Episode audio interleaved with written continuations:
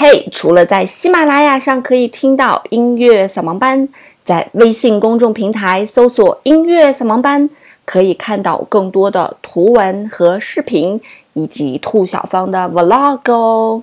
我在那里等着你，只要在微信公众平台搜索“音乐扫盲班”就可以找到喽。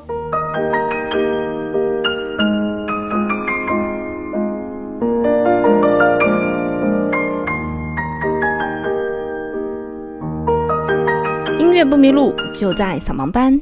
嘿，手机前亲爱的你们好，欢迎来到今天的音乐扫盲班。一提起你会弹钢琴，一般来讲大家都会说：“哎，给我弹一个那个梦中的婚礼吧，要不给我弹一个天空之城吧。”就是好像通俗流行的钢琴曲就只有这几个。那么最近比较流行的，我听到的非常多的就是石进的《夜的钢琴曲五》啊，很多地方都在放这首作品。但其实有很多钢琴的小品啊，弹起来呢并不难，但是听起来却非常的好听。那今天呢，就跟大家来介绍几首这样弹起来不难、听起来也好听的钢琴曲。其实对于大多数的听者来讲啊，他们都觉得管它难不难呢，好听就行了啊。只要是弹的有感觉，或者说只要是出声感觉不错，就觉得哇，弹的好棒。所以如果你不是专业学过这个东西的，嗯，好像没有办法一下子去区别这个曲子难还是简单，这个人到底在一个什么样的水平？比较荒谬的几种问法就是，我小时候因为弹琴嘛，出去人家都会说说啊，你据说你弹琴弹的还不错，那你和朗朗谁弹的好？就是这种问题问出来，让人觉得很很难以回答。难道我说我弹的好吗？是不是？这种显而易见的问题还用问吗？是不是？还有一些人呢？他们觉得自己似乎好像还是很懂的，然后他们会很装叉的问你说：“那你觉得朗朗弹的怎么样呢？”哦，这时候你要说说啊，我觉得朗朗就是一个表情帝呀，他们会很开心啊，他们就会说说，我也觉得他是一个表情帝，弹琴没有感情。这种人我也是遇见了很多很多，包括我身边那种，嗯，只要是想要摄影就各种买镜头的人，或者说只要提起来音乐就买各种音响的人。啊，还有的是想买买不起的这种人，没有把注意力放在音乐本身的人，真的是比比皆是啊。好了，槽吐完了，那我们今天跟大家介绍的第一首作品呢，叫做《少女的祈祷》，她是波兰的一位女作曲家啊。这个女作曲家的名字很长，叫特克拉巴达杰夫斯卡，巴拉诺夫斯卡，大家一般都叫她巴达杰夫斯卡。她创作的一首作品。这个女生是一个非常短命的才女，啊，一八三四年出生，只活了二十七岁。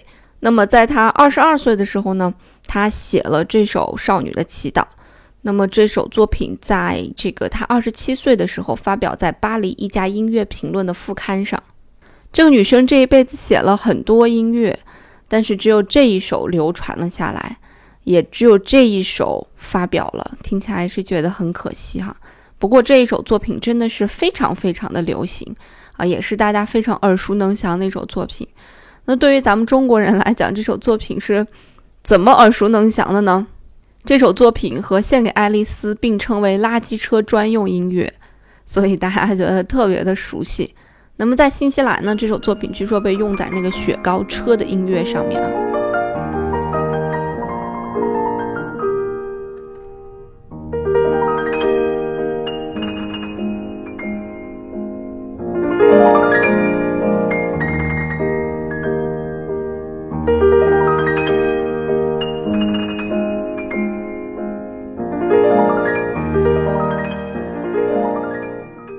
我们刚才听到的那一段呢，嗯，可以叫做是我们就是节目开头听到那一段的一个变奏，也算是整首作品比较难去演奏的一个部分了吧，算是你需要练习过后呢才能演奏的一个片段。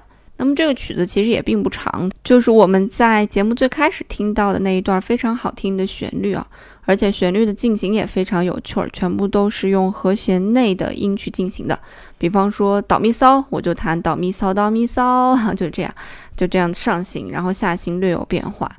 嗯，整个旋律的构造也比较简单。那么旋律最开始呢，它是全部都用八度的音程来完成的。这个八度的音程，我在节目里多次吐槽，手小者慎入啊。如果你手小还要弹这种作品，还弹不好，还老错音，八度一错音，那个错音简直是太明显了，听起来就非常的刺耳。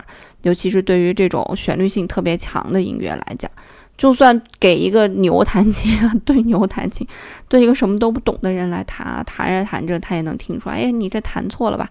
这显然就是一件很打脸的事情了，对吧？这种打脸的事情我们是不能做的。那么整首作品呢？我们刚才听到的是第一次变奏啊，整首作品一共是变奏了四次。那基本的大体结构的变奏呢，全部都是这个样子啊。一些音型的一些变化，听起来好像作品更快了，给你的感觉就是右手的演奏更华丽、更华丽、更华丽了。而左手的和声呢，也非常的简单，都是我们一般的普通人能够接受的一些和弦，没有过多的变化，没有过多的华丽的东西。所以这首小品呢，也被称作为沙龙音乐。不知道当时这位少女在祈祷些什么？祈祷爱情，还是祈祷家人平安，还是祈祷自己的作品能够被更多的人听到，祈祷自己能红？嗯，不管她在祈祷什么，这首小品算是一直的流传到了现在，让我们听起来觉得非常的舒适。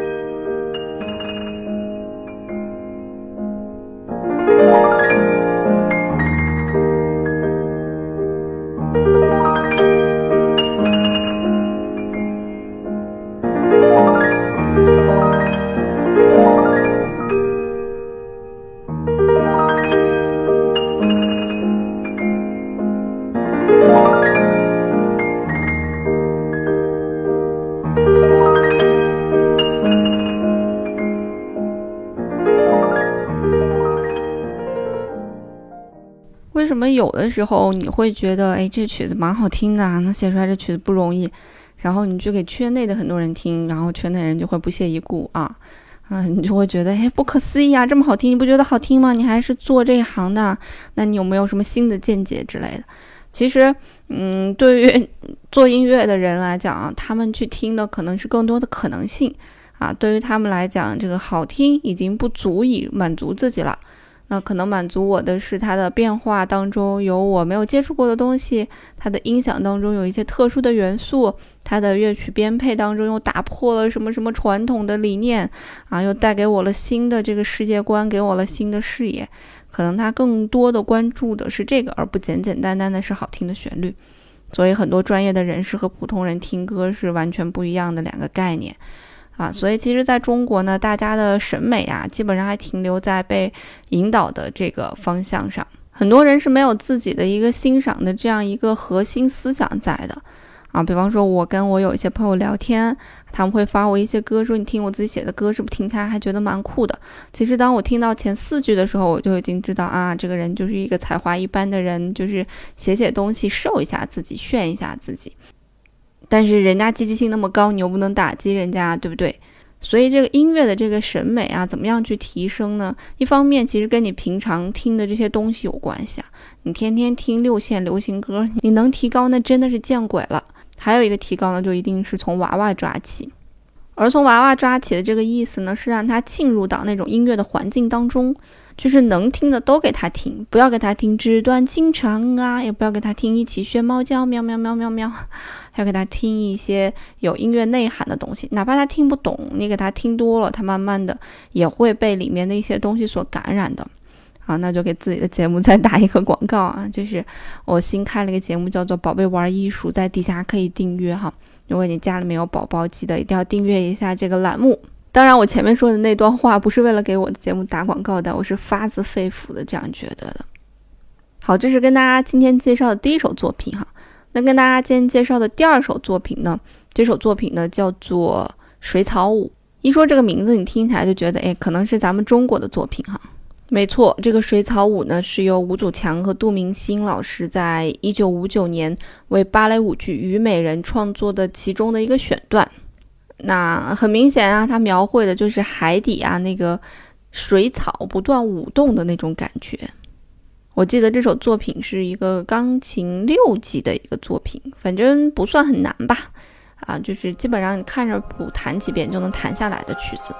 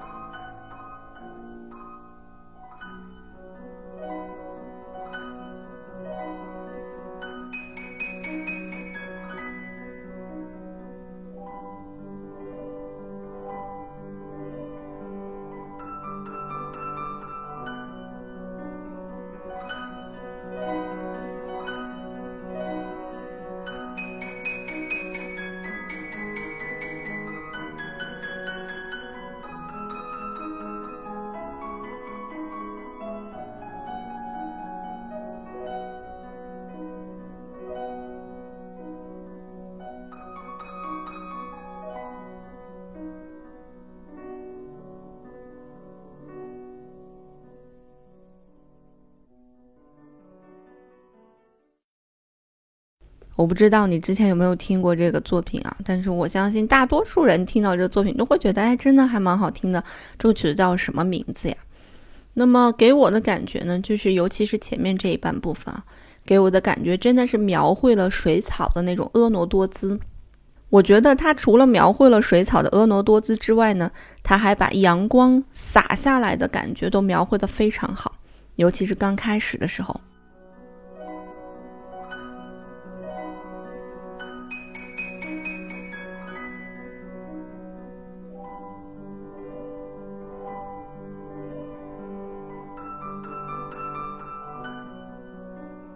从我刚才给你放的很短的几小节里面，你没有感觉到这种阳光色彩的变化啊？这种水波的变化，这种水草的变化啊，反正就是给了你很多画面感。所以我觉得，从今天开始，在欣赏音乐的时候呢，不单单的你是要欣赏它好不好听啊，这是一个很初级的一个层面。那你要看我能不能在这种音乐当中听到更多的东西。对于这种作品，在写作的时候。其实是有一些技巧的吧，我觉得是有一些技巧的。可是大多数的创作者，比方说我如果要去创作的话，我绝对想不到那么多。就像我们的语文课本，总是把这个作者的意图拿过来肆意揣测，是一件非常搞笑的事情。就拿我们现在当一个局外人来讲，我们去肆意揣测一下作曲家当时是怎么想的。那也许是他想让这个色彩变得非常明亮，所以他选的调式啊，包括他在转调选用的和声啊，都非常的好。那么，包括在乐句和乐句之间的衔接的选择也是非常的好的。